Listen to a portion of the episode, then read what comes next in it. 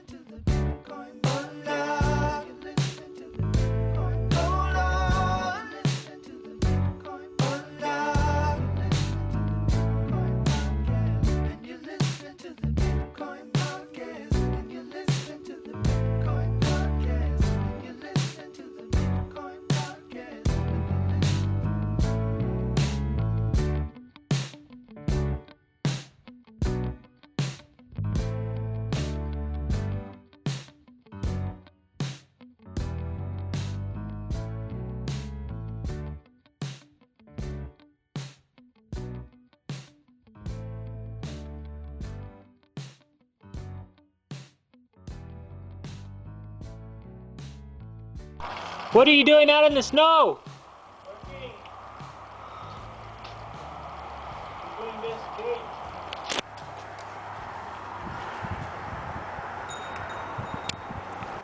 It's 32 degrees below zero Celsius.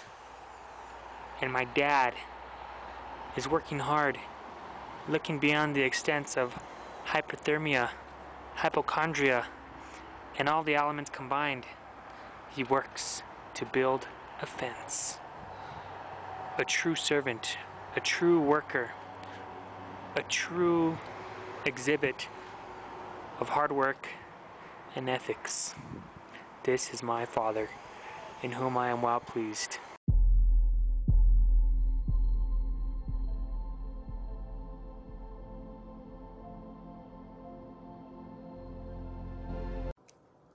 Hey, it's me again. Does your job still suck? Are you still mad at your job and therefore life sucking? Then you should join the Bitcoin Podcast Slack, where the people there don't suck, or at least their jobs don't. So, in essence, their lives don't either. Join the Slack. anything's possible though, because you know Bitcoin is money, so you know money talk, man. Welcome to the Bitcoin Podcast, powered by Cointelegraph. What began as a small experiment is now a rapidly expanding ecosystem. As citizens of the internet, we expect to be able to send money over the internet as quickly and cheaply as sending an email. As citizens of the internet, we demand transparency. Here, we talk about Bitcoin, Ethereum, blockchain industries, fintech, and more. But we're not experts. We're just three guys in the Bitcoin community, and adoption is the only thing that matters. Hey, everybody. This is host number two of the Bitcoin Podcast. D. Host number three, Corey, here as always. And Cello's not here. Today we actually have Matt McKibbin from McKibbin's Saucier. Say hello. What up? How's it going, guys? Uh, Going it's great to well. be here. How's your partner, Saucier? Uh, I know he didn't call. He didn't call home last night. He must have been out drinking. Did you have one of those partner like six sense like they do in Yeah. Lethal Weapon? I like, did. I did. I know buddy?" when he gets laid. It's uh, it's a good sense. It's kind of like the Sense8 thing, you know. Like they all know when they're about to get get laid. Really? Is that what that show's about? Have you not seen that? You I- check that out. There's a couple different orgy scenes. It's good. Really? Nice. I'm gonna have to check it out. That sounds like my kind of my kind of show. Standard good. Yeah, I'm gonna I'm gonna have to add that to the old. Well, the thing about Netflix My List is I've actually started calling it uh, the Phantom Zone, like from Superman, where they send bad guys that never get seen again. Because every time I go through Netflix, I'm like, oh, I'm gonna add that to my list, add that to my list, and then you start up Netflix, and you never get to the list ever. So, yeah, it's it's, it's gonna be a dedicated effort to get to my list on Netflix. But anyway. All Let's uh let's uh let's let's get through the the weeds and, and talk about our sponsors real quick. Cello's not here to give you the uh official. We didn't sponsor introduce our guest, man. We're being really rude to everybody. We literally just said we have Matt McKibbin here. Yeah, but they don't know who Matt McKibbin is. We could have said we got Ron McDonald here, and they would have been like, get "Is that. that the McDonald's?" It's wanna also my alias. Bits. I, I also sometimes go by Ronald McDonald. It's that friendly Um, clown suit you walk around People with. would know who Ronald McDonald is. They probably would. Let's. Well, you've been on the show a few times, so I think we're trying to be lazy with it, but still kind of say, you know, I'm Matt McKibbin. I'm here representing. I'm so, so I'm Matt McKibbin of McKibbin and Saucier, uh, co-founder of uh, Ubiquity, and um, currently running a couple different things. Uh, D10E is a, a conference focused on decentralization. Our next one's up uh, Bucharest, Romania, February 21st and 22nd. We've got David Orban. We have um, Vit from Liberland coming, talking about uh, their ICO token, I believe. And um, uh, yeah, and we're throwing uh, an Equibit uh, launch party, ICO, ITO, ICO, question mark, uh, launch party here in West, um, uh, Washington D.C. on January 31st, starting at 7:30 p.m. Uh, tickets are limited, so uh, we'll talk a little bit more about that later. yes. Yeah. Thank you, sir. So for those of you who don't know, now you know. Okay. Well, let you should we do sponsors now, Corey, or should we? You want to go? into- Sure. They're gonna be Alright, nice well- and sweet. Nice, short and sweet today. we're gonna do some sponsors for you guys. Um, so first off, we are sponsored by Under Armour, and if you don't know who Under Armour is, if you go to your local shopping mall, um, and go to Foot Locker, you can catch Under Armour clothing on the shelves. Um, now they make superhero tights for you to work out in. If you like that thing, we know you do, because if you're a Bitcoiner, nine out of ten, you got a neck beard. So, uh, we're also sponsored It's two out of three. by. we are also sponsored by Oscar Mayer sandwich meat. What are you doing? Shut up. Okay. Okay, We're not We're- gonna plug these people. They don't pay us. okay, I'll stop. EscrowMyBits.com. It's one of our real sponsors. Okay. Um, what you could do is if you don't know what escrow is, you're probably a child, so I'm not going to go into that. But if you would like to escrow using Bitcoin, you can go to escrowmybits.com. Okay, it's three easy steps. You go to escrowmybits.com, you register, you sign up, you send your Bitcoin, and then you start escrowing all the shit you could ever want to escrow. And it's real easy. You somebody sends the thing that you want that you purchased over the internet, but you don't trust them. Hell no, you don't trust them. And then when you get the item, you go back to escrowonbits.com.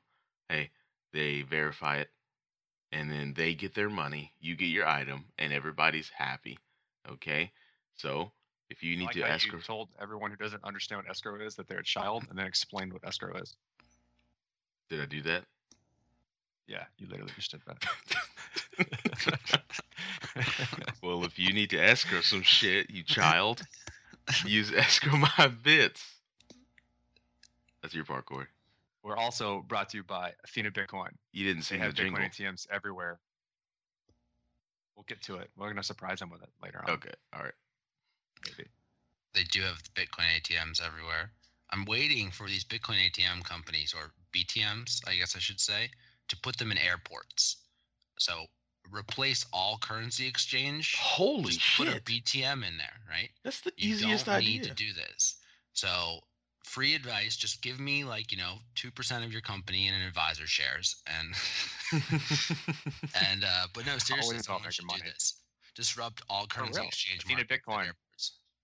That's a genius, man. Like I, I'm in airports Bitcoin. all of the time. Sponsor. So Come, come, do this. You're gonna blow up even more than you're already blowing up. you know Um, what, Corey? also, we need to, we need to give Athena a call. if you want to stay private, Yeah. Use VPN services. If you're going to use VPN services, use private internet access because they're cheap as shit, and they work great, hmm and they work on all your devices. And it's pretty much that simple.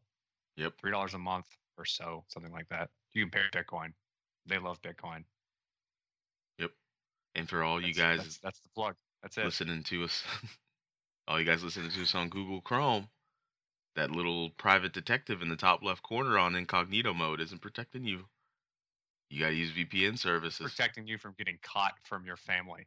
Yep, that's all he's doing.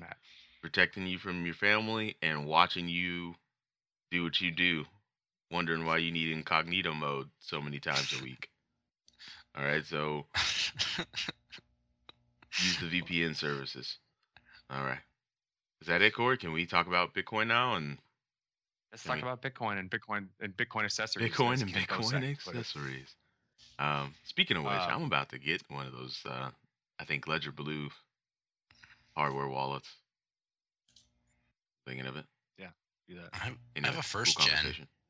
I haven't used it yet. I bought it for fun, but I haven't used it at all. You- Yeah. If you wait a little while, um, Trezor Two is coming out real soon. I talked. I had recent. We recently interviewed uh, Alina, Oh, CEO of of of Trezor, well, former. CEO of Trezor, how did it go? and uh, we'll be coming out with that episode real soon. Went great. She's talked about Trezor too and what their company's doing, all kinds of stuff. So Did she ask about me? hold on to your butts for a little bit. You can you can get one of those. Did she ask about me at all? No. Oh, okay. I just I just wondered because the emails and stuff we were talking in the emails. Cool. Well, I'll Sorry. have to reach out to her and see how she's doing. Well, I'll wait then. Uh, I don't know. Uh, McKibbin, do you have a Matt. hard- hardware wall? I do. I as I said, I bought a ledger a while ago. I actually haven't used much of it though. I have a lot. Of, m- I have a lot of my Bitcoin on uh, BitGo because they're Mm. insured. Mm, nice. Move, move. Uh, I'm gonna have to start question for you. This is a, this is a, it's like, so you have, I would imagine, you said you used to work for Factom, and you've been in the space doing events for quite a while. Mhm, Uh, I would assume you don't only hold Bitcoin. Mm-hmm. True. What's very your true. uh, what's your strategy for kind of multi-coin holdings? Do you have a do you have a separate wallet for each one, or do you kind of do you like the multi-coin wallets like Jaxx or what? I do. I have uh, Jaxx. I use Jaxx um, as well. I don't have a lot of um, a lot of cryptocurrencies on Jax. Um, I use. I mean, I have some money on the exchanges. I guess a lot. The my portfolio with like the different kinds is mostly on. I guess there's some on Poloniex. I have a um, Omni wallet, so I have some of my tokens there. Um, I invested in a lot of the token sales too. So like, you know, the original Ethereum one, Made Safe, Storj, um, um, Swarm. That one didn't work out very well. Um, uh, and uh, yeah, so I've, I've been using Omni Wallet. Um, I have like a couple different exchanges where I have like my play money on. Um, I've got BitGo for my Bitcoin. Um, yeah, that's that's pretty much. I also like looking at uh, CoinFund.io. Um, if you're looking to kind of diversify your portfolio, um, you can take a look at what they do in their portfolio as like uh, public. They they show exactly what percentages are um, for people to kind of go and investigate what those different things are. Because some people go look at the the token market and go, "What the hell do I buy?" so Yeah, for real. It's uh the space is expanding pretty quickly quickly, and I guess someone coming into the market as an investor mhm. is probably a bit overwhelmed, and you can be kind of led astray into these different alleyways of terrible, terrible ICOs or projects that sound good that have no backing. the uh, different types of well, definitely terrible ICOs that are just scams and uh, end up just having buzzwords like marketing buzzwords, and there's just like word salad. But also like uh, the Ponzi schemes. They're like, all right, well, if you put your money in here, you'll get ten percent each month on top, Guaranteed. guaranteed. You're like, that's a scam. I'm like, well, why I'm is it a pretty scam? sure if you hear the word guaranteed in this space, you can just assume it's a scam. right? Um, there was a, a Dina Durham or whatever at the Miami Bitcoin, uh, and the the the Bitcoin Uncensored guys uh, interviewed him, and that was a straight up Ponzi scheme because they were guaranteeing ten percent each month on your. Oh. You send them their gold, and then they hold the gold, and they give you ten percent on it. Really? yeah, Okay. You should check out that interview. Uh, it's like 20 minutes on. Uh, um, you know, they like to interview the, the, the and- and be hard on the guests, but uh, it, it was really funny. Yeah, they were real Yeah. tough on the guests. The Rose and Junseth definitely uh, put people on Front Street as fast as possible. Yeah. We we should do a thing with them where we go on their show and then they come on our show. So like they come into our house and then we go into their house. I I think it'd be pretty cool. Cool, cool little two part thing. think I it'd wouldn't be mind being on Front up for Front that. Street. Say what, Corey? I've talked to Chris. I'm sure he'd be into that. He won't. He won't. He won't answer my tweets, so I think he thinks I'm insignificant. Maybe it's my profile I had a long conversation with him on Facebook the other day. Oh yeah, is he a good guy? Yeah. That- Cool. and we had a back and forth about what a transaction should cost.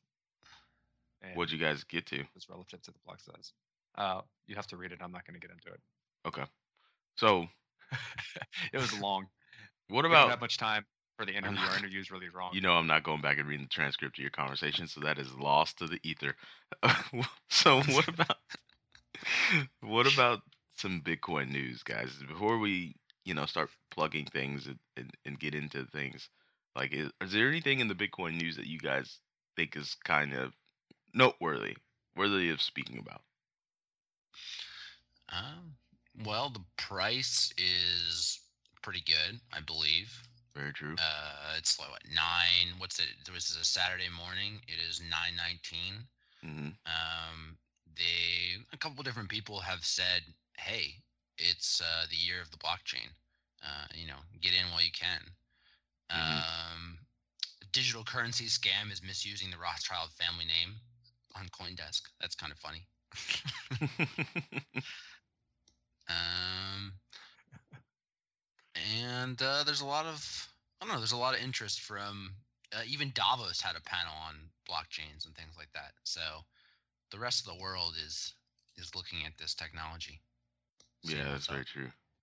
It's I get a feeling they're going to they're going to be really confused as to I get the feeling why they that should um, care. I kind of get the feeling that Bitcoin's gonna have one of these crazy breakouts in in mass society. Like I feel like everything is brooding up and boiling there, like just below the surface. And one, I say that because I get a lot of offers, Corey, for people to come on the other show on Ramping with D, and these people are genuinely interested. I mean, there's there's people. I think I have about six people now. Um, that I'm trying to plan and coordinate to get on the show, and they're people I don't know. It was was the difference between those people and the people that I first interviewed. People I first interviewed, people I know, like friends and family. So of course they're gonna like, oh yeah, I'll come on your show, D. Like I'll come on your show, no problem. But these are people I don't know, like your friend Dylan's friends, still wanting to come on the show. So, um, Well, educate folks. yeah, man. I think. I think it's just brooding below the surface. People want to know what Bitcoin is, and I think as soon as they find out it hasn't been shut down and it's not the Silk Road and it's not getting hacked, then they become really interested in the technology. A lot more people are still interested in the price, though. They want to know how they can make money on Bitcoin. Sometimes one guy specifically asked me, he's like, "How can I make money on Bitcoin? I know you're making money on it. Like, there's got to be some kind of thing that you're doing." And I'm like, "Look, dude, this isn't a telemarketing. Like, I'm not saying I'm It's gonna like guarantee." people like I, I like, people invest or like they subscribe to these investment newsletters that people give out and talk about stocks and what's currently happening and and from the outside perspective this looks exactly the same right Yeah, that's true. it's it's it's 100% not but on the surface level it looks exactly the same and so they're just like oh this company's coming out with this new thing that's going to change the world no right it's Yeah. it's not a company it's not a it's it's the fucking internet it's Yeah. There's a lot of things to it's, it's- explain. it's, it's a difficult thing to explain to somebody especially when they're coming from a complete surface level i don't really care but i'm interested in the future kind of scenario hmm it's a new app on on the internet of money. I keep telling people that that are doing there. Well, what is Bitcoin? Well, it's uh, it's a payment processor. Okay, well, kind of. It's like a it's like the the protocol for money on the internet. One of them. There's like lots of them out there, and like um, I I try to compare it to TCP/IP in a sense and say like what if you what if you could invest in the packets of information on TCP/IP? Like every time people keep using this protocol, you you you'd be worth more. Like there's only a certain number of them, and you could you could buy into it. Like that's kind of like or email. What if you invest in email, and the more people that used SMTP, you you your it went up in in dollar value, in the units of account went up. I don't know if it's a really good analogy, but It's uh, loose and it's there. It's um, it- loose. they know what an IP address is at least. They're like, oh yeah, I know what an IP address is. And I'm like, okay, well, it's kind of like that for money, for value transfer, and then you can I, do. I like to tell people from the like the earliest, like the like the, the very foundational layer, like like what's the point? Is in the past when the internet came out, I could send you a file on the internet or some information on the internet, and you had it, but I also had it, and there's no way for you to stop that. Now, this is the first time where I can send you something and you have it, and I no longer have it. And when you think about applications of that, that becomes money, that becomes all kinds of things. Yeah. And money is the obvious first step for that, which is Bitcoin. That's a great way of And- explaining it, man. That's been like revolutionary. Now we can give someone a thing and no longer have possession of it across the Mm. world in seconds for a very small amount of money. How come you never Whereas said it like past, this You could never do that. I have said that. Not on the show. Oh well, now you know. Dropping like- the it's mic just- on. It's the, it's the easiest way to understand what we've done. We've created the internet to share information. Dude, if you just said it like that always months had ago. copies of information. Now we've created the internet for money, which means that you can give something to somebody and no longer have possession of it for the first time. Now, since we just figured out how to do that properly, it's going to take a while for it to kind of catch hold and explode like the internet did. Hmm. And there's a lot of people playing with new ways of doing that that aren't going to work. There's a lot of people that are doing things now that will work and blow up, but they're still too young to kind of scale to the size of blowing up. And so, like, we're in this kind of test bed area of what's going on, but it's happening. Mhm. And if you're interested in that, then you can get in now. If you want a product off the shelf, buy some Bitcoin. If you, that's about the safest thing I can say. Buy some Bitcoin, buy some, or go like go on Coinbase and put a little bit of money in, and then like put fifty bucks a month in, like automatically recurring. Just every first of the month, when you get your paycheck, it automatically takes fifty bucks out. If you had done that in 2016, I mean, Bitcoin doubled. so Yeah. kind of dollar cost averaging over time, and and they're like, well, it's gonna take forever. It's like it's like an E Trade account, man. Like you just go on, Yeah. make a good password and uh, put a little money in and see what happens. E Trade isn't. See, that's the I'll thing that that. there's money to be made and all that, and E Trade is incredibly difficult for some people because I I've signed my family a few of my family members up with E Trade, and I get calls that are mm, extra regular, and they're like, "Well, how do you just buy things?" And I'm like, Ugh, "Come on, come on! I know you could do it. I know you can. I know you. I know you can figure it out." and I got to sit down with them, do like open up tutorials on the internet on my computer and do a Skype share screen with family members just to show them like how to maneuver through E-Trade. You know, so there's there's some some ignorance there with just the general populace. Um but I will uh, to my original point is yeah, Bitcoin is brooding. Feels like it's it's it's going to pop off here soon. So I don't know. That's my big news. My big news is a hunch. Uh, Especially with the stuff going on in the rest of the world, Venezuela, they're using it more and more. They're having currency crisis. Uh, Mhm. India, they banned what, like 80, 90% of cash. Like, oh, Yeah. all of a sudden, this piece of paper was worth something, and now you're not allowed to use it. hmm did it And then- quickly too. uh, you know, even here, man, we've got a reality TV star for our president that's saying that that wants to tr- tax 25% of remittances going to Mexico. You know, first I'm going to say, good luck, sir. Good luck with that. and then second, I'm going to say, Western Union is you're about to kill Western Union. You're about to destroy Western Union. So there's that. because that's all uh, people from Mexico use is, is Western Union. That's that's their bread and butter. They send when they send money back home, and because I work out in El Paso right now, and everywhere you go, there's so many Western Union kiosks. Like it's just everywhere. So it's so if that happens, then you know they're they're definitely gonna be sending money home in a different way because Western Union is gonna have to raise their prices. So it's things are gonna get interesting, man. It's, it's feeling like there's the right environment for it, but Maybe um, he's doing it on purpose. Maybe he's a Bitcoin fan. He's like, all right, let's kill Western Union right now. he did he did nominate uh Balaji old FDA. FDA. So and he's got somebody else in there who's a Bitcoin enthusiast. Who knows? I wish I had a crystal ball or a prediction market that could tell me the future. Anyways, Uh, well, Let's uh let's let's transition into this uh this event happening next week. all You want to give us the lowdown on what's happening and then uh, what's going on and why people should come or care? Yeah, absolutely. So our our friends at Equibit, uh, which is uh, an OTC stock uh, platform, um, are doing an ICO or initial coin offering. So they're raising money so you can uh, you can uh, buy or I said purchase their token um, of, of an Equibit.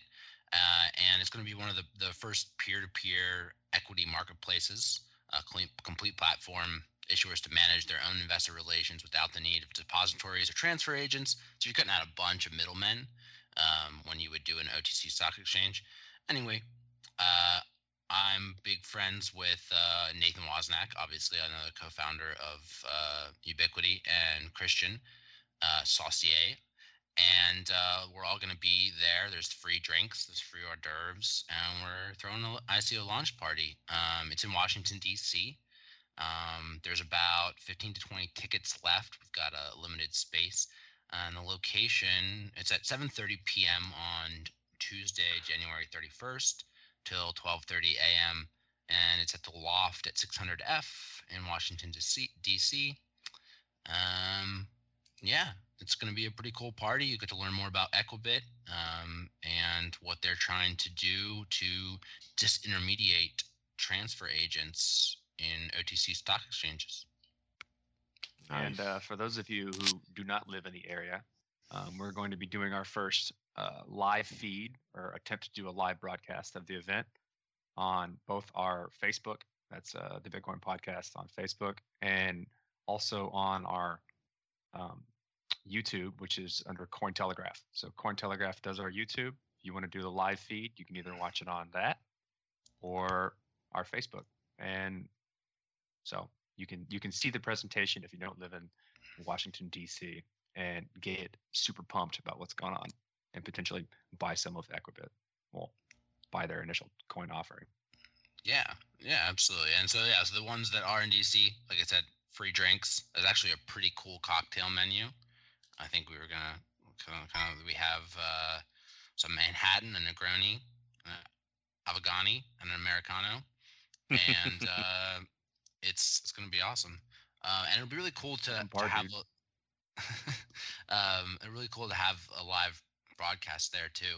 Um, you can do some interviews, um, and uh, there'll be there'll be you know the who's who of the the blockchain world here in DC. I'm not sure how many people that is, but You'll have some characters, I'm sure. Uh, so yeah, let's uh, let's uh, let's. I'm I'm looking forward to doing it. I'm looking forward to being a part of it and uh, Mhm. seeing what's going on and really getting kind of the the low, the low down gritty details of of the ICO and how it all works. But um, we can now let the people get what they came here to listen to, which is Andreas Not us. We would love that they get to us, but they want Andreas. We've we forced you to listen to us for about 30 minutes now. Yeah. Now we got to uh, give you Yep. what you want. who who doesn't That want is Andreas? Mr. Everybody loves Andreas. It's this this conversation ended up being one of my one of my favorites. We had a great kind of talk about a lot of a lot about the space, a lot of what's going on, a lot of what is potentially going on, a lot of uh, shit to look out for. So, And the Bitcoin Viking himself showed up. Mr. Ken Bosak after winning the signed book. So that was good. You know what I'm going to do to the audience now, Corey? I'm going to edit in 15 minutes of straight silence just to keep them on the edge of their seat and piss them off. That doesn't matter. Whenever you post it, someone's gonna. The first comment will be interview starts at so on and so forth. and Interview starts skip right to it. 75 minutes in. Anyways, um, Through that Matt McKibbin guy. Yeah. it's just gonna be McKibbin's and Sausier's theme song on repeat. That's that's the only thing I'm, I'm gonna do. Um, all right, guys. Well, you know who Andreas Antonopoulos is. If you don't, you probably just got on the scene, and you probably need to hear this interview more than anyone else. All right, here it is. Thanks for coming back to the show. Uh, you're very welcome. Um, I just adjusted the settings and uh, set Google Hangouts to be up to 720p, which is very amusing because I'm in Vietnam and Google Hangouts is very optimistic. Your 40th Uh, country. Yeah, but like 720p on Vietnam bandwidth, I think not. I'll tell you what, man. I feel like everywhere you go, you seem to always find a white background. Um, well, that's kind of standard. It's it, in order to find a white background, I sometimes have to move the furniture around, but I, I want to kind of make it uh, neutral. Um, and I certainly don't want to have like doors and TVs and things like that behind me. Um, so sometimes I have to move furniture or find a white wall. Um, you need to find yeah. magnificent scenes in the background to show your your your, your worldliness of all the places you're traveling around. Ma- magnificent scenes. Yes. Well, right outside my window, I can see an a, an uh, approaching bank of smog because rush hour started Nice. in Vietnam. So there are about six million scooters on the road right now. Two-stroke engines putting out fumes. It's awesome. nice. You could say the real scenes from a global traveler. Yeah, Here's yeah, yeah. Smog should, and smog and nom. I should. I should do this entire interview wearing my uh, face mask that I wear every time I go outside, like which is for dealing with, with the pollution. Wow. Hang on, let me elevate my camera just a tiny bit. All right, and then we can start recording, unless we've already started, in which case. yeah, we've Yay, started, but we'll, we'll we'll actually put it in whenever we uh. You can edit it. All right, okay. Yeah, that a bit we better? just do audio. Um, Oh, okay, no video. Fantastic, great. It's a good thing. Yeah, Don't worry about it. It's change. just it's just it's just for us. You can see D's face. yeah, in fact, I sh- I'm the only one doing video, so I'm just looking at myself Here, right now. So If you would like to see the side of my face, I'll be more than happy to show you the side of my face. but uh, that's a weird setup there, Corey. What? How do you? Is that how you usually talk to, talk to people? Look at my profile. I like your profile. this is my good side. All right. Yeah. Well, um, uh, you know how we do things, Andreas. We we keep things really relaxed, and you know we touch on ideas, and we just like to have a very you know roundtable like discussion about Bitcoin, cryptocurrency, blockchain, all of the above. Um, All right. And uh, no, we're not gonna hard ask you the hard hitting questions. You probably won't get I that may. from us. I may. Um, you are Corey. We might. You got you got may. something. There's a few Feel things free. I'd like to know. I'll start it off. Uh, I'll start it off with a with a, a human level question. Let's start with that. Um, you know, when, when people think of basketball, they think of Michael Jordan. You think of golf. You hear Tiger Woods. You talk about Bitcoin, perhaps Andreas Antonopoulos. How do you feel about this like uh, deity like status within the community? Do you ever experience any pressure? I, I, I think you're wrong, actually. I think uh, the people who really understand what's going on in this space, they think of the Chuck Norris of Bitcoin, who is without a doubt Dr. That's Pieter. Wuille. Uh, Dr. Pieter Wuille is the Chuck Norris of, uh, of Bitcoin. Uh, you know, he, he, he commits code in his sleep. Uh, Yeah, he and- definitely and- does.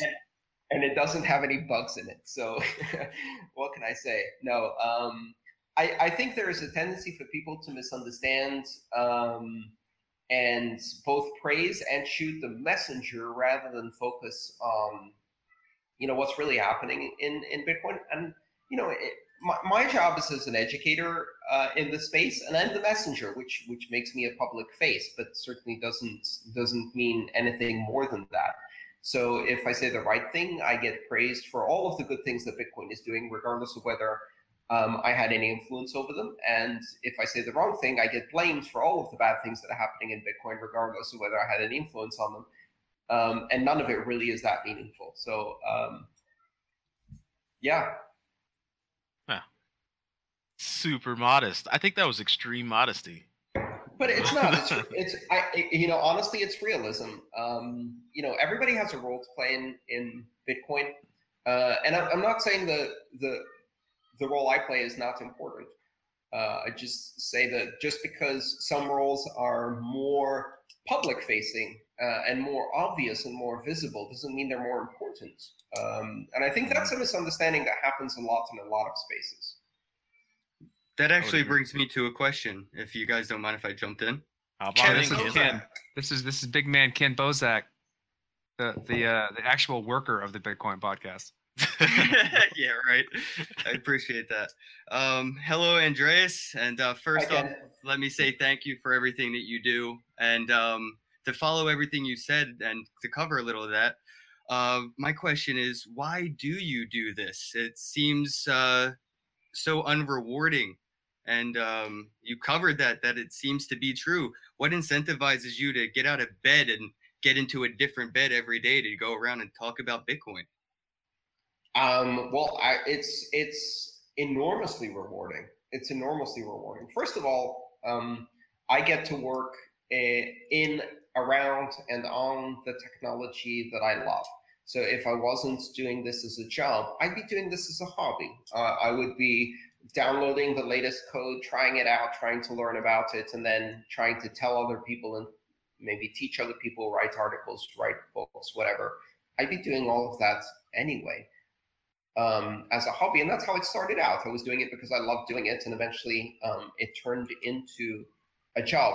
But it's tremendously rewarding. Um, I go to community events and meetups, and every time I meet some young kid who says, you know, I watched one of your videos, it's what got me into Bitcoin, or um, I, I read your book and I started a startup, or um, I switched majors in university and now I'm studying computer science because I'm so fascinated by Bitcoin. That's the reward right there. And it happens quite often. Uh, you know, I feel uh, an enormous amount of enthusiasm and excitement about Bitcoin. It's a fascinating topic. It's, it's changed my life. And by tr- transmitting that or bringing that to new audiences, I see that same enthusiasm reflected uh, in them, and I see the impact it has on other people's lives, and that's tremendously exciting and rewarding. Well, Absolutely. I'm happy to say that uh, I owe a great deal of my uh, Bitcoin understanding to everybody in this chat, actually, to uh, to you and your videos, and to these guys and their podcast. So thank you, thank you all. Oh yeah, you're welcome. Thank you. Ken was a lucky winner of one of your signed books from Purse. Oh yeah, Yeah. that was uh, that was a fun a fun little promotion. Um, they they they made a lot of uh, uh, a lot of uh, eyeballs and a lot of activity and excitement out of uh, out of those books, and I, I'm very happy to to help out. Um, actually, what what people probably don't know is um, Purse.io was one of the five or so companies that were um, incubated at Plug and Play Tech Center in Silicon Valley, um, which is a startup incubator, uh, the birthplace of PayPal, among other among was kind of other well-known companies. And I was uh, working, well, not working, I was volunteering as a mentor there. Um, and I got to see Purse.io when it was a whiteboard idea and advised them on some of the things. Um, I don't know if they actually, you know, took some advice, but it was fun to kind of work with these people when they first started. I always thought it was a fascinating idea, and I'm glad they're doing well with it. Oh yeah, Purse is doing pretty well. We're excited to see if it can grow alongside Bitcoin. You know, a very parallel. I think it can. I think it's a very good position to. to And I'm, I'm excited. I'm excited also by the fact that they're giving back to the community. So they've contributed um, a lot of code back to the community, including uh, bcoin, which is a JavaScript implementation, full Oh. stack implementation. And We've had we've had uh, JJ on the podcast to talk about bcoin. Yeah. Oh yeah. Uh, definitely, we, we support a lot of what that implementation does, and it's it's it's a kind of almost ease of use compared to Bitcoin Core. They're both really good implementations, but I feel like the in terms of an educational purposes, Yeah. teaching people how Bitcoin works is from a developer standpoint, it's easier to do with a full JavaScript implementation. Agreed. Definitely. So I've been reading your book again. Um, your second book. Your first book was a little bit out of my wheelhouse. I'm not the coder of the group. Uh, that'd be Corey. Uh, and Cello, I think you, you do a little bit of the coding too. But me, uh, the, your second book is is is very it's gripping, and I especially like when you make all the metaphors to when older technologies were getting off the ground.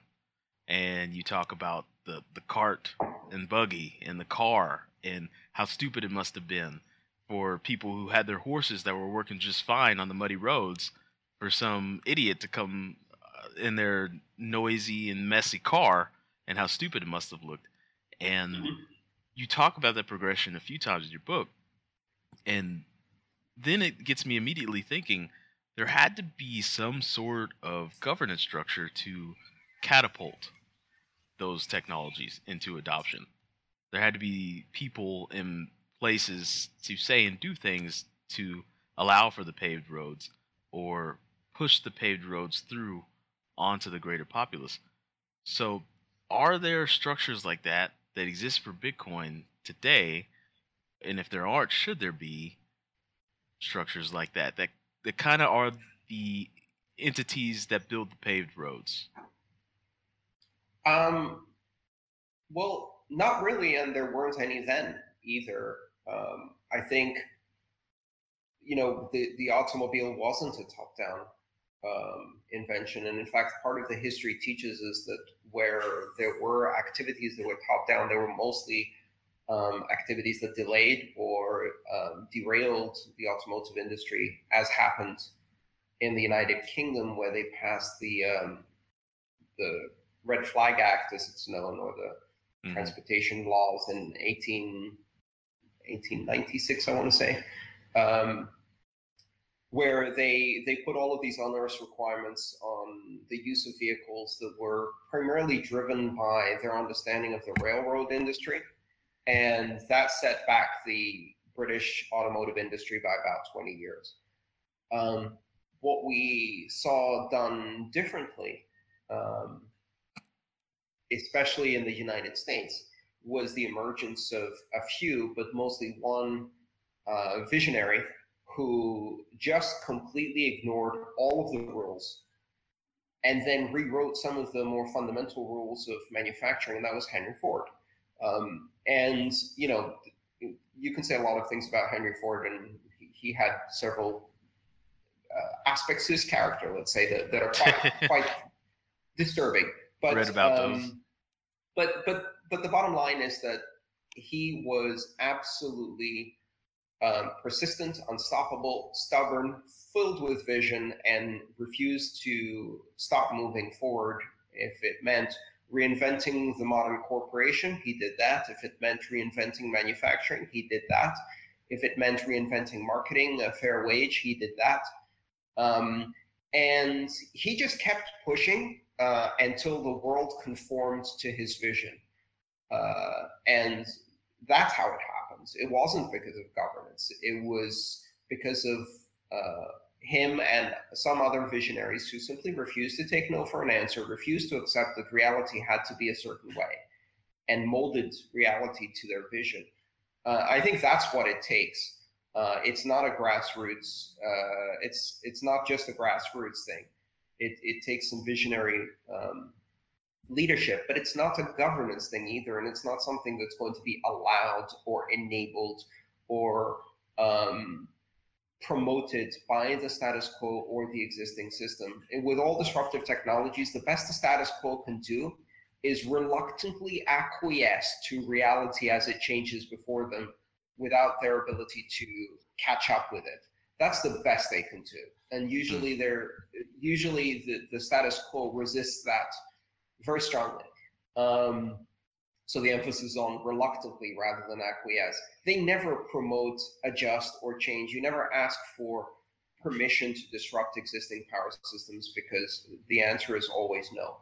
Um, so yeah, th- there isn't a governance model that will make uh, Bitcoin more palatable or acceptable or uh, get it promoted easier. What I I guess what I feel, and this is something I, I guess transitions me directly into the, the kind of thing I'd like you to address is that governance model of how Bitcoin's protocol changes seems to be a like it, it's slow and it's a good thing, but it seems to be a bit slow in that it's almost impossible to get. Like, do you really feel that SegWit's going to come through with a 95% agreement of the vote? And if not, how does Bitcoin move forward? Um, I, I, okay. So I do feel that SegWit is. I'm still optimistic. I do feel that SegWit is going to get activated with a 95% threshold um, if it's needed. Uh, and if enough people see that it is needed uh, and see the benefits that come from some of the technologies that can be built um, after SegWit, uh, because SegWit is, is really an enabler. And I think looking at it as a scaling technology is wrong. It was No, proposed beautiful as part of that. Um, but its its main its main uh, the main issue that it addresses is a malleability fix. The the secondary issue that it addresses, which is really important, is is the quadratic um, hashing um, problem, where where verification of signatures can be made to uh, scale very poorly, um, and that provides the of service vector. So if we raise the block size without fixing that, we, we put ourselves in a big risk. Anyway, so I'm still optimistic that SegWit will activate if, if enough people see that it's necessary. And I, I, I think when, when it first started, based on the, we had the recent experience of uh, obviously a much smaller and less um, onerous for the miners, a, less, a much smaller change, and one that was less onerous for the miners. Uh, check sequence verify BIP68 112 113. Uh, those were activated in record time. I think it was Mhm. like two weeks. Boom, done. Uh, I think coming right off that experience, I was overly optimistic, um, and I made some predictions that turned out to be absolutely wrong. Um, I think SegWit has a much bigger impact on miners. It's a lot more uh, difficult to test and integrate because um, because of its implications in mining directly, and so it's taking longer. But I'm still optimistic it's going to get implemented. To your core question, though, um, I think the governance model of of Bitcoin is is very close to what I had predicted a, a couple of years ago. And if you look back, one of the things I was saying is um, the nature of this protocol is that it will gradually become harder and harder to change. It will ossify. Mm-hmm. And this is what happened to IP. This is what happened to TCP. Once the protocol gets embedded in enough systems, enough software stacks, enough implementations, and cer- several hardware implementations, changing it is is a, a big engineering problem, which then becomes a big political problem, which makes it difficult to change. And I said we have maybe two to three years uh, window of opportunity to fix the big problems within the base protocol layer, uh, fungibility, uh, malleability, and things like that. And then a lot of the innovation is going to have to move to layers above the base layer, just like it did in, in TCP/IP. Um, and that's a good thing because if you have a, a, a base layer that doesn't change very much, um, it enables innovation at the layers above with a backdrop, with a certainty that the foundation is solid. Um, you know, if you're pouring a foundation, you want the concrete to cure um, so that you can then build on top of it. If it's still, um, you know, liquid, not going to really build much stable structure above it. And so I don't think that's a bad thing. It's, it's just that um, it, it depends on your engineering perspective, and it depends on whether you you ag- agree or not to the idea that we have to do things in more than one layer in Bitcoin. A lot of people want to do everything in one layer. Uh, I don't think that's a good engineering decision. I don't think it's a good political decision. I don't even think it's possible. But but there's a lot of disagreement on that point. Yeah, it's You don't like, I- even- I, wouldn't say the political disagreement is what bothers, what, what worries me about this issue. It's more along the lines of the level of apathy in the vote. And I don't think there's enough apathy at all. You don't? Okay. Well, I don't so think like, there's apathy at all. does that put the central decision of how protocol changes to the miners or the people running relay nodes or the users? Um, I think, as always, there are multiple um, there are multiple constituencies of consensus: um, miners, developers, uh, wallets, users, uh, exchanges, and merchant processors. And so it's a complex dance of incentives and motivations between those groups. I mean, the miners they have the uh, autonomy to vote, but that autonomy only matters if they can bring the rest of the economic majority with them. If they start Mhm. losing money, then they, you know, that changes their vote. Um, so I think they're constrained by what they can do um, because the, if they pull away from the consensus of the other four constituencies, um, they they risk basically either killing the experiment or or uh, or losing some of their power through through losing the economic activity on the network. Um, and and that's good. I, I think having that diffusion of power is the essence of a decentralized governance model. And it seems strange. People think that um, it's broken because you can't make quick and easy uh, decisions. I think it's more like a constitutional um, revision system, right? You can't just make amendments to the constitution without a supermajority. And, and and Bitcoin's core protocol is the constitution by which this currency runs. That's a feature, not a bug. It's it's absolutely a feature, and it, and and it doesn't appear to be a feature right now. Um, one of the reasons it doesn't appear to be a feature is because Bitcoin is not under direct attack by multiple parties, uh, not in a very big way, uh, but it will be. Uh, and when it is, then uh, fungibility, censorship resistance, neutrality, robust decentralization, and the ability to evade direct attacks, denial of service attacks, uh, and protocol attacks will become extremely important. Um, at some point, Bitcoin will be attacked uh, in a very big way by by the by the powers that it uh, affects. And when it when it is, we're going to be very thankful that you can't just change the protocol to undermine it, um, and that its governance model is as stubborn as it is because that's what makes it resilient.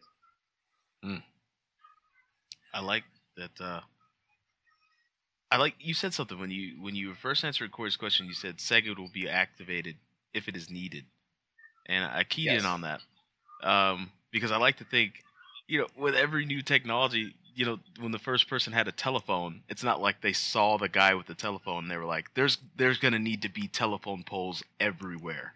We're gonna need wires running everywhere." It probably wasn't until they figured out they needed it that then they probably figured out how to make a telephone pole and then figured out how to make the wires for it. And so I like that you said it'll be activated if it is needed. Yeah. And so I guess go ahead. Speaking of telephones, uh, a great example of that was the invention of the um, electronic and automatic switching system. Um, up until the uh, middle of the of the telephone industry's um kind of development, Thank you, Corey. uh, they used they used uh, telephone operators, right? So you would pick up the phone and you'd speak to a human being and say, "Please connect me to you know Texas three four one two, um, and they would connect you to that number through a series of operators across the country. What changed that was the invention of the automatic switching system, and that was not invented by a phone company. It was invented by an undertaker. And the undertaker was in a small town where there were two undertakers in town, and the operator was the wife of the other undertaker, the competition. So every time someone picked up the phone and said, I need an undertaker, all of the business would go to her husband. And so the other guy said, I'm going to fix that. I'm going to put that lady out of a job. And he invented automated switching so that the customer made the choice of who to call rather than asking the operator who was biased against his business. And that's a beautiful example of it was invented by the person who had the need, um, not by a central organization, not by the technology company. which was quite happy to employ thousands of operators. Hmm. Damn So machines wonder- taking our jobs. Those machines taking our jobs. I love how Andreas goes into those stories to uh, relate things to things that have already happened. I love that. it it definitely does keep you if you are a person who's a bitcoin enthusiast you're most likely in a small crowd. So it, it keeps you geared towards like yeah this this technology and this currency everything about it is really awesome.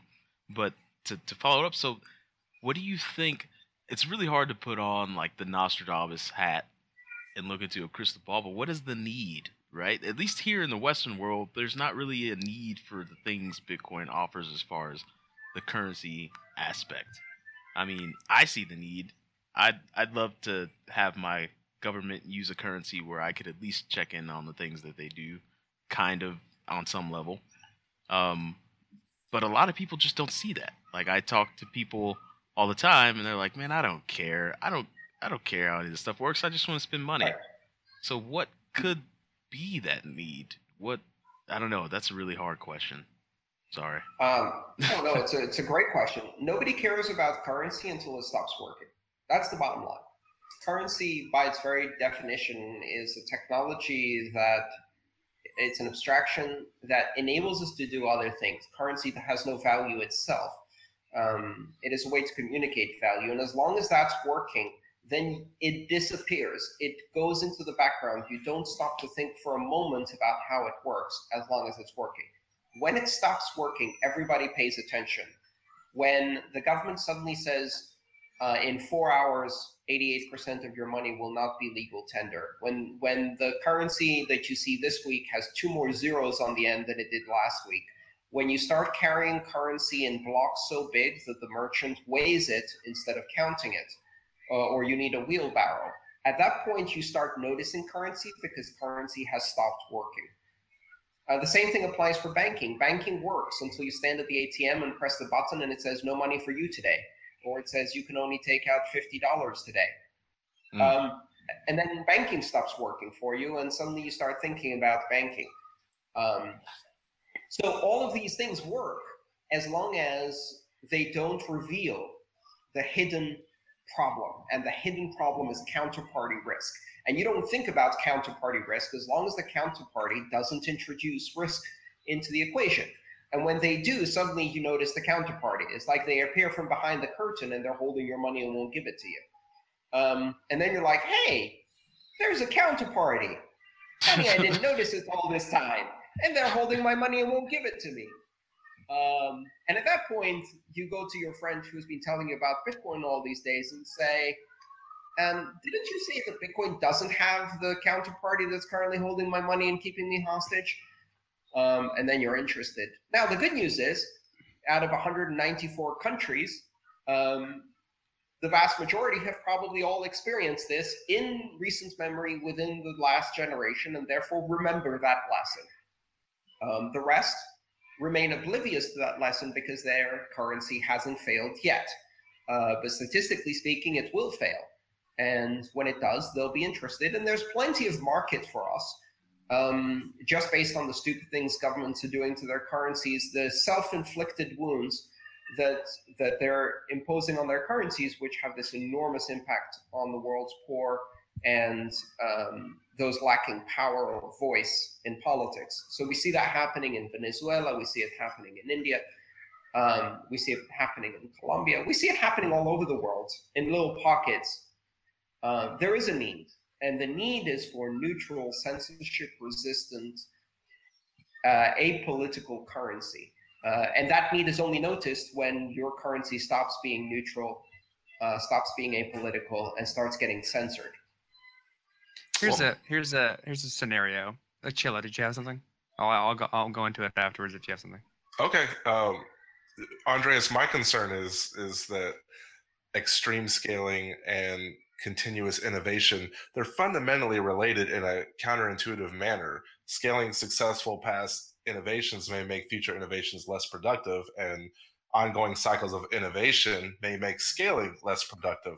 So, how do you make sure Bitcoin doesn't fall victim to that problem, or do you even view it that way? I, mean, that's always the that's always the challenge, right? If you optimize uh, if you optimize the technology too early, by necessity you cut off certain avenues of innovation. You decide to standardize on one aspect of the protocol, and that precludes other uses in the future. Um, and, and and that's why I think it's important to to look at layered approaches because if you can keep keep the base layer as neutral as possible and not prejudge what kind of applications it can be used for. Um, if, for example, we didn't optimize IP for video, uh, we didn't optimize TCP even for video. Um, and that meant that for a very long time, I, TCP IP wasn't very good at doing audio or video. Um, and we worked on optimizing, or the internet engineers around the world worked on optimizing the protocols below IP and the protocols above IP in order to make video happen. And now it works. But the good news is by not optimizing IP then, we also didn't preclude IP being used for other things that were not video, right? Um, so if we had optimized TCP IP for video, that would have made it a video protocol rather than a neutral transport protocol. Uh, and that would have been risky. In fact, we saw the phone companies do that again and again. They optimized and chose what uh, application they thought the protocol was meant to do. Uh, and by making that choice, it couldn't do the other things. So it stopped being a, a generic protocol and became a specific protocol. Uh, I think it, there's a risk there. So I would I would rather see um, I would rather see us working on innovation in Bitcoin that preserves and enhances some of the core principles without specializing Bitcoin to do one thing or another. Um, that's why I think SegWit is important because it, it, we need to address the malleability problem. I also think we need to increase the block size. Um, once SegWit is done, I think that that then is is one of the things that happens next. But um, beyond that, I think we're going to see the innovation move to layers above Bitcoin. And in order to do that, Bitcoin has to be a solid foundation and platform on which you can build new applications. And at the moment, we can't build good smart contracts um, if malleability is a problem. We've seen that again and again. Yeah, that kind of transitions into like what kind of what I wanted to talk about previously is that this this say for instance we have global economic collapse in a manner that's much worse than it's currently happening right now. Bitcoin can't sustain that amount of flight into a neutral to a neutral worldwide currency in its current implementation. And that so like it it by everyone trying to flock to Bitcoin, you automatically are going to raise or almost keep a certain a large percentage of people from using the blockchain because fees will be too high. And you think that'll Well, end I, up I think at that catalyzing- point, Sorry, do you I think, you think it's, that'll end up, it's go ahead. Sorry, there's a bit of latency, so I, I wasn't sure if you're finished. I think that's going to end up um, creating more incentives, obviously. But you know, if there was such a scenario to, if such a scenario did unfold now, and you had a big movement of of capital into Bitcoin, um, Bitcoin isn't ready to be means of exchange or unit of account, but it is ready to be store of value. And what that means is that it would likely morph into becoming a reserve currency, um, into which people store value, and which is used to then back um, other more lightweight, uh, more nimble, digital, distributed, decentralized blockchain currencies. Yeah, that makes sense. It feels like that's one of those things that in its current implementation, it may not be able to support that level of adoption. So it ends up being relegated to that use case until it can. But in the meantime, it almost catalyzes the use or the the innovation it's necessary to then on ramp the rest of the world to to to use that. Yeah, uh, honestly, if that happens, I think at that point it's no longer able to transform itself into also being a means of exchange in the units of account. Um, So then so we move I'm hoping that doesn't happen. Yeah, so like, I- and I guess right now, do you you feel like Bitcoin's lost a lot of it, a little bit of its luster, uh, relative to other innovations currently happening in the cryptocurrency scene or like the blockchain scene, if you want to give it a broad, broad stroke of the brush. Uh, you have many different projects, POCs, um, consortiums, private chains, Ethereum. A lot of things are happening in the space, and the hype of it may be relative to the amount of money being pumped into the current projects, but there's certainly a lot of really good projects that are doing things that Bitcoin isn't currently capable of doing. Do you see Bitcoin being relegated into a certain specialized role and other chains kind of taking on the remainder of the roles that people in the previous ideology thought Bitcoin would do? Maybe, but um, I think it's important to look at what Bitcoin can do that other chains can't. Um, and so, in my mind, when when I hear um, competing claims and they say, "Oh, this is just as good as Bitcoin. This can uh, scale better, it's faster, whatever," for whatever other system that is, right? Um, the the slogan I've heard many times is, um, "Our coin can do everything Bitcoin can, and more." Um, and you know, I look at that and I say, "Yeah, your coin can do everything Bitcoin can do." Except for uh, robust censorship resistant security. And that doesn't seem important now uh, because it's not being tested now. But if you actually succeed with any coin, um, that success draws power away from people who will attack that coin, attack it legislatively, attack it technologically, um, attack it culturally. And when they do, you had better be ready for robust, censorship resistant, neutral security. Or if not, you will be taken out. Um, and that is the history of digital currencies. Bitcoin was not the first digital currency. Bitcoin is the first digital currency to survive this long. The Mhm. others got shut down. That's why we don't talk about them as much. And the reason they got shut down is because they failed to do the one thing that Bitcoin seems to be very good at, which is robust security. Liberty Dollar scaled better. It was more efficient. Um, and it did so by being centralized and it got stomped on.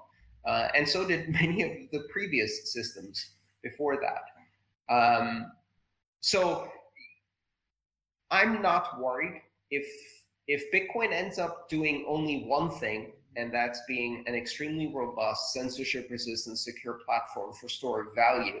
That is one hell of an application. Uh, that makes it digital gold, uh, and that's a great use case that far surpasses uh, its current value uh, and usefulness, uh, and that would make it incre- incre- uh, sorry, incredibly useful in a, in a world where you have uh, currency wars. So it's like a win-win. It's almost like a win. Um, Bitcoin's a win-win.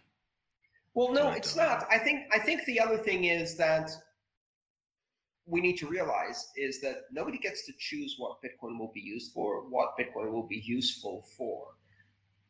Um, Bitcoin will fit in a niche, and that niche depends on the environmental conditions around it. And if they change, it will change as well. And the market gets to make that decision.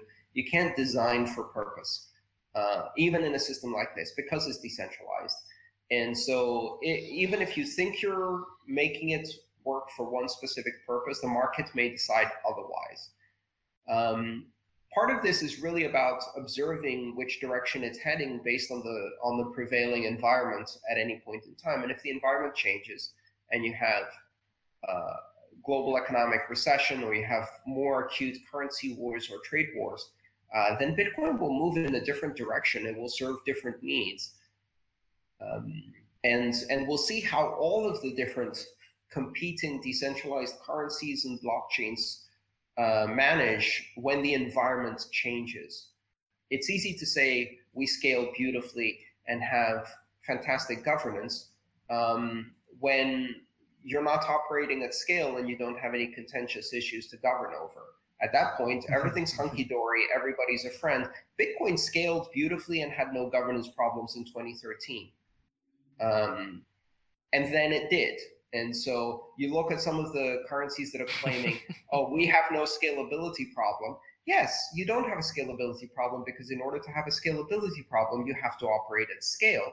And you currently do not have any scale worth speaking of. And therefore, you have no scalability problem. Um, Ethereum had no governance problem until the DAO screw up, and then it had a governance problem. Until then, it was a hunky dory, um, kumbaya community, and everybody were friends, just like Bitcoin was in 2013. Um, and then things changed very, very rapidly, and now you have a, a split community. So these things happen. Governance is something you only have to address when you have a contentious issue, and scalability is something you only have to address when you have scale. And for every one of the systems that say, we have solved these problems, in most cases, it's because they haven't faced the problems yet. And part of growth is facing and overcoming problems. And at different points in the maturity and development of a technology, there'll be a different set of problems to, to, to solve. Um, as I've said before, it's like saying, you know, my my uh, eight-year-old scored three goals in its preschool or primary school football match, uh, which is more than Ronaldinho scored at the last FIFA uh, match. Therefore, my eight-year-old is as good as Ronaldinho and should replace him. Um, different leagues, different expectation. That doesn't mean your eight-year-old won't be as good 20 years from now when they're playing at FIFA. It just means that right now you're comparing two things that are completely different. That's a beautiful way of putting it, in my opinion. It's that's dealing with yeah, problems at hand, respective to the problems that they're facing. Like it's, it's you have to put it in context of what it's doing. And like, do you do you feel like what like how do you do how do you judge context in these scenarios? Because these these technologies touch on very many aspects of, of human interaction. You do it via via market capitalization. Do you do it via like transaction volume? Do like how do you is it it is just this giant amalgamation of many things to give it an idea? Is it just history? It's it's a very difficult thing to try and ascertain how wise a blockchain is. Um, yeah, you don't. I mean, the market does in in, in the end, but um, that that's the thing. When you have systems that are uh, dependent on social factors and human beings and independent agents making rational decisions, um, you can't judge them a priori. You can't uh, measure them entirely because they're chaotic systems, and they're chaotic systems with feedback loops um, that are quite strange. And so all you can do is observe, and, and sometimes even trying to draw conclusions after the fact is inherently flawed. Why did the price go up? I think because of the Chinese. Well, maybe, or maybe not. And you know, China. maybe it was maybe it was something else, right? And, and so even that kind of analysis to me is a bit like reading tea leaves. Um, the only thing you can say is that the market judged that the current price was too low and decided through a mechanism of price discovery that took into consideration millions of different ver- variables that the price should be higher. So why is the price higher? Because there were more buyers than sellers. That's the only rational answer you can offer, right? Everything else is just speculation. Um, and I think that that's the same with judging how well the technology is doing or how well it fits. Um, you can say, well, the market thinks it is. So, I have a question. So the market is going to decide what the market's going to decide. Many, many moons ago, the market decided banks were a great idea. Yes. Banks aren't a bad idea. They were pretty good. no, they good. were a great idea. From a pure aspect, they were a pretty awesome idea. It's like, hey, can you hold this really valuable stuff for me so I don't get killed because somebody knows I have it? Like, it's a pretty simple aspect. I'll give you a little bit. Just hold it for me, secure it for me. But where in if Bitcoin becomes prolific, what span of operation does that leave a bank? Does it put them? Does it the things kind of translate more toward like where Coinbase seems like it's headed, where it's Um, maybe like just a custodian of the wallet and gives you all of the support you would need to do everything on your own, and then I think that's the I think that's the least useful feature, honestly. Um, so to go back to the beginning of your question, um, in the beginning, banks were uh, a tremendous liberalizing force. And you got to realize what came before. What came before was a system where the only people who had banking capability were uh, royalty. And so the only person who had the checkbook was the queen. Uh, and she had a checkbook from the treasury, right? and that was the only checkbook that existed in the country. Um, banks represented an absolutely audacious, revolutionary, disruptive seizing of power from royalty and giving it to people. And they were not only uh, resisted fiercely, but the people who created the first banks were persecuted under the guise of religion uh, and intolerance, and many of them uh, were killed in genocide. I mean, if you look at the history of banking, the people who did it in the beginning were Jewish merchants, and the royalty was not at all happy uh, that these Jewish merchants were introducing finance for the masses, so they killed them. Uh, that's the history of banking. Um, and of course, it was a hugely liberalizing force because um, now uh, everybody can have a checkbook. So that um, when you go to the supermarket and um, the old person in front of you pulls out the checkbook to pay at the counter, everybody can groan in unison uh, and wait for 15 minutes. Uh, but it's a, it's a it's a democratizing technology, right? Now it, it it was once grandiose, and now through the grand arc of technology, it's become something that only grandparents do. That's the grand arc. Um, the bottom line is that banks will transform, and they will transform because many of the functions they do can be done cheaply, more efficiently, with few intermediaries, lower costs, and more competition through decentralized blockchains, but not all functions, right? Uh, there are some functions, for example, that they that we can't do through public blockchains. One of them is fractional reserve banking that creates money out of nothing to lend it to people. Uh, leverage, right? You can't do that. Coinbase can't do that. They can not loan Bitcoin they don't have. They can't operate as well. I mean, they can, but it's going to lead to very big problems. Um, banks have multiple functions. Some of them are the ones we see, which are the least important, which are checking accounts and payments and things like that. Still a cash cow, uh, pun intended, for the banks, but but not really the most important thing they do. And the most important thing they do is they they convert uh, one tenth of the assets they have in deposits into nine tenths of the assets they have in loans. Um, they, they lend money they don't have and thus create money into the economy. Now, um, whether that's a good thing or not, we're about to find out because we are now uh, approaching the end game of 70 years or so, or 80 years of highly leveraged fractional reserve banking um, that has pumped enormous liquidity into the world economies. And that liquidity um, arguably has not made the world a better place. Um, and so we're, we're, about to see if, if that function really is useful. Um, but that's certainly a function that can't be done by Bitcoin or any other system like Bitcoin. And so debt-based issuance is going to remain a function of the banks. Um, everything else, though, will replace with an app. Um, and banks will have to adapt to a future with less power, less profit, uh, less control um, and much more competition. That's a good thing, but they're not going away. I got a question for you.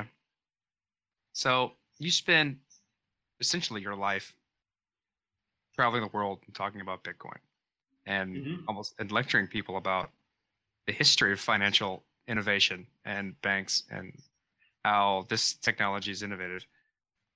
What do you want to talk about? Because you probably get tired of saying the same thing to a lot of different people. Like what what interests you nowadays outside of maybe Bitcoin? I, I mean, I have interest in a lot of things outside of uh, Bitcoin, but I don't get uh, I don't get tired of this topic. I mean, one of the other things that I'm very very interested is autonomous uh, vehicles, um, self driving cars. I, I think that's going to be a huge change in how society operates, and, it, and it's it's something I'm fascinated by and I'm paying attention to. Um, and I could talk about, I could do, you know, visionary talks on that topic. If, if Bitcoin ever fell through, I'd probably work in the, in the autonomous vehicle autonomous space. vehicles. Yeah, but um, but I don't get tired of this. And if you know, the other thing is there there's a challenge involved in finding new ways to answer the same question. So there are obviously there are a hundred questions that I've been asked a thousand times each, um, and I could answer them in exactly the same way.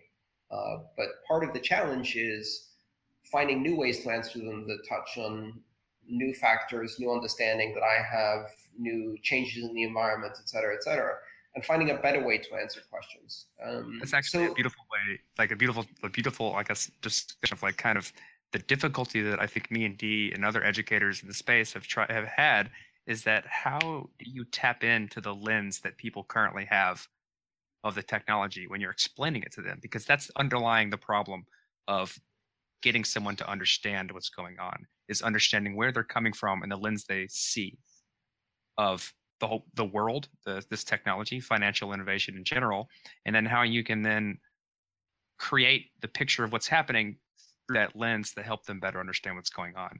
Do you have advice to the other educators out there like us who to, to try and more quickly tap into that vein?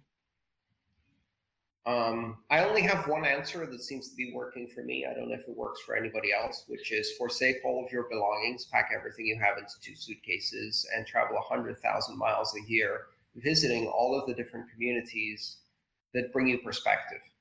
Every single place I visit has a different perspective, a different use case, a different set of needs for Bitcoin. And um, by going to these places and seeing how the community operates and talking to people in the community in dozens of different countries, uh, that's how I feed my work. And so that's that's the purpose of doing that. The more I travel, the more I see the things from a different uh, perspective, and uh, that's the only that's the only system that's worked for me, other than just reading continuously. Hmm. Yeah. I don't think I don't think I, I don't think I could do that. But It's not for everyone. uh I will we will continue to try doing what we do with just our voices and the internet. That's Um, very powerful work too. um what I was going to ask you is at what point do you accept padawans? Like you've got to one thing that I'm getting into, right, is that I- do all these things and even people before me have done things, but at some point they thought to themselves, "Oh, I got to write this shit down." Like or I got I got to start showing somebody how to do this stuff because, you know, it, it'd be beneficial if other people knew. So do you do things like that, or is it just a one man show riding around the world and educating people little pockets at a time? Um, well, Is there an Andreas the- Padawan out there somewhere? Everyone wants to Yeah. know. Not in that way directly, because um, quite honestly, that would require a nomadic lifestyle that most people are not willing to to take on. And um, t- for me, the, the the method I use is books, and so my second book is about trying to explain this in the way I have talked about it to an audience that, for some reason, can't come to see me talk and certainly can't come to all of my talks so they can get it in a book format. That's one way of doing it. Um, but you know there's there's more to this than meets the eye. There are um, there are a number of people who support me um, on in my work.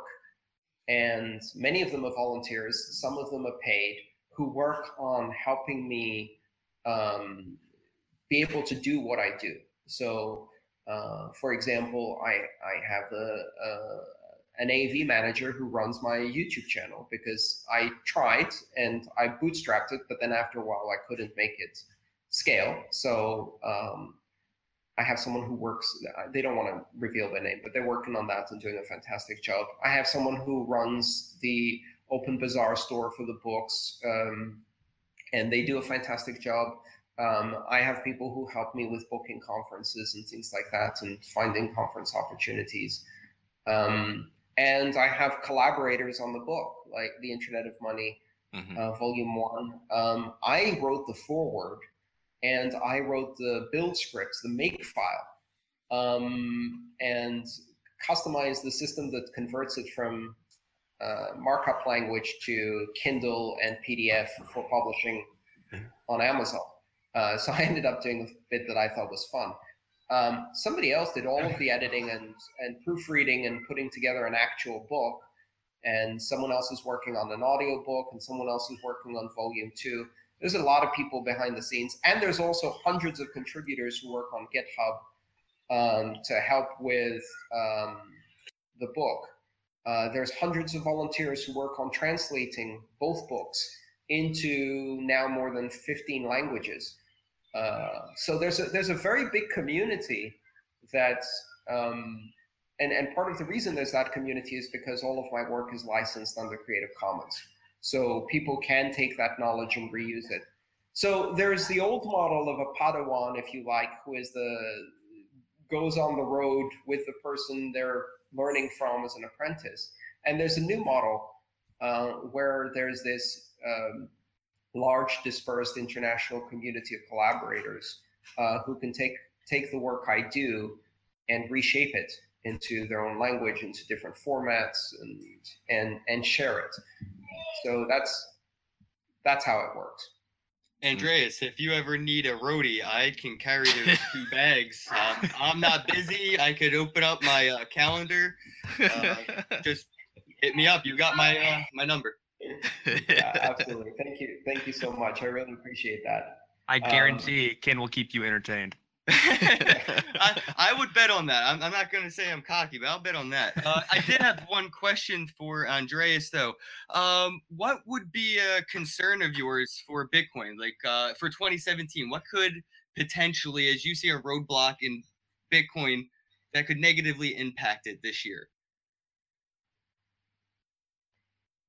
Um, I mean, negatively impact. I think a lot of things could negatively impact uh, Bitcoin. You, we, we, we have reputation risks. We have security risks. So uh, if another exchange gets massively hacked, that always hurts Bitcoin.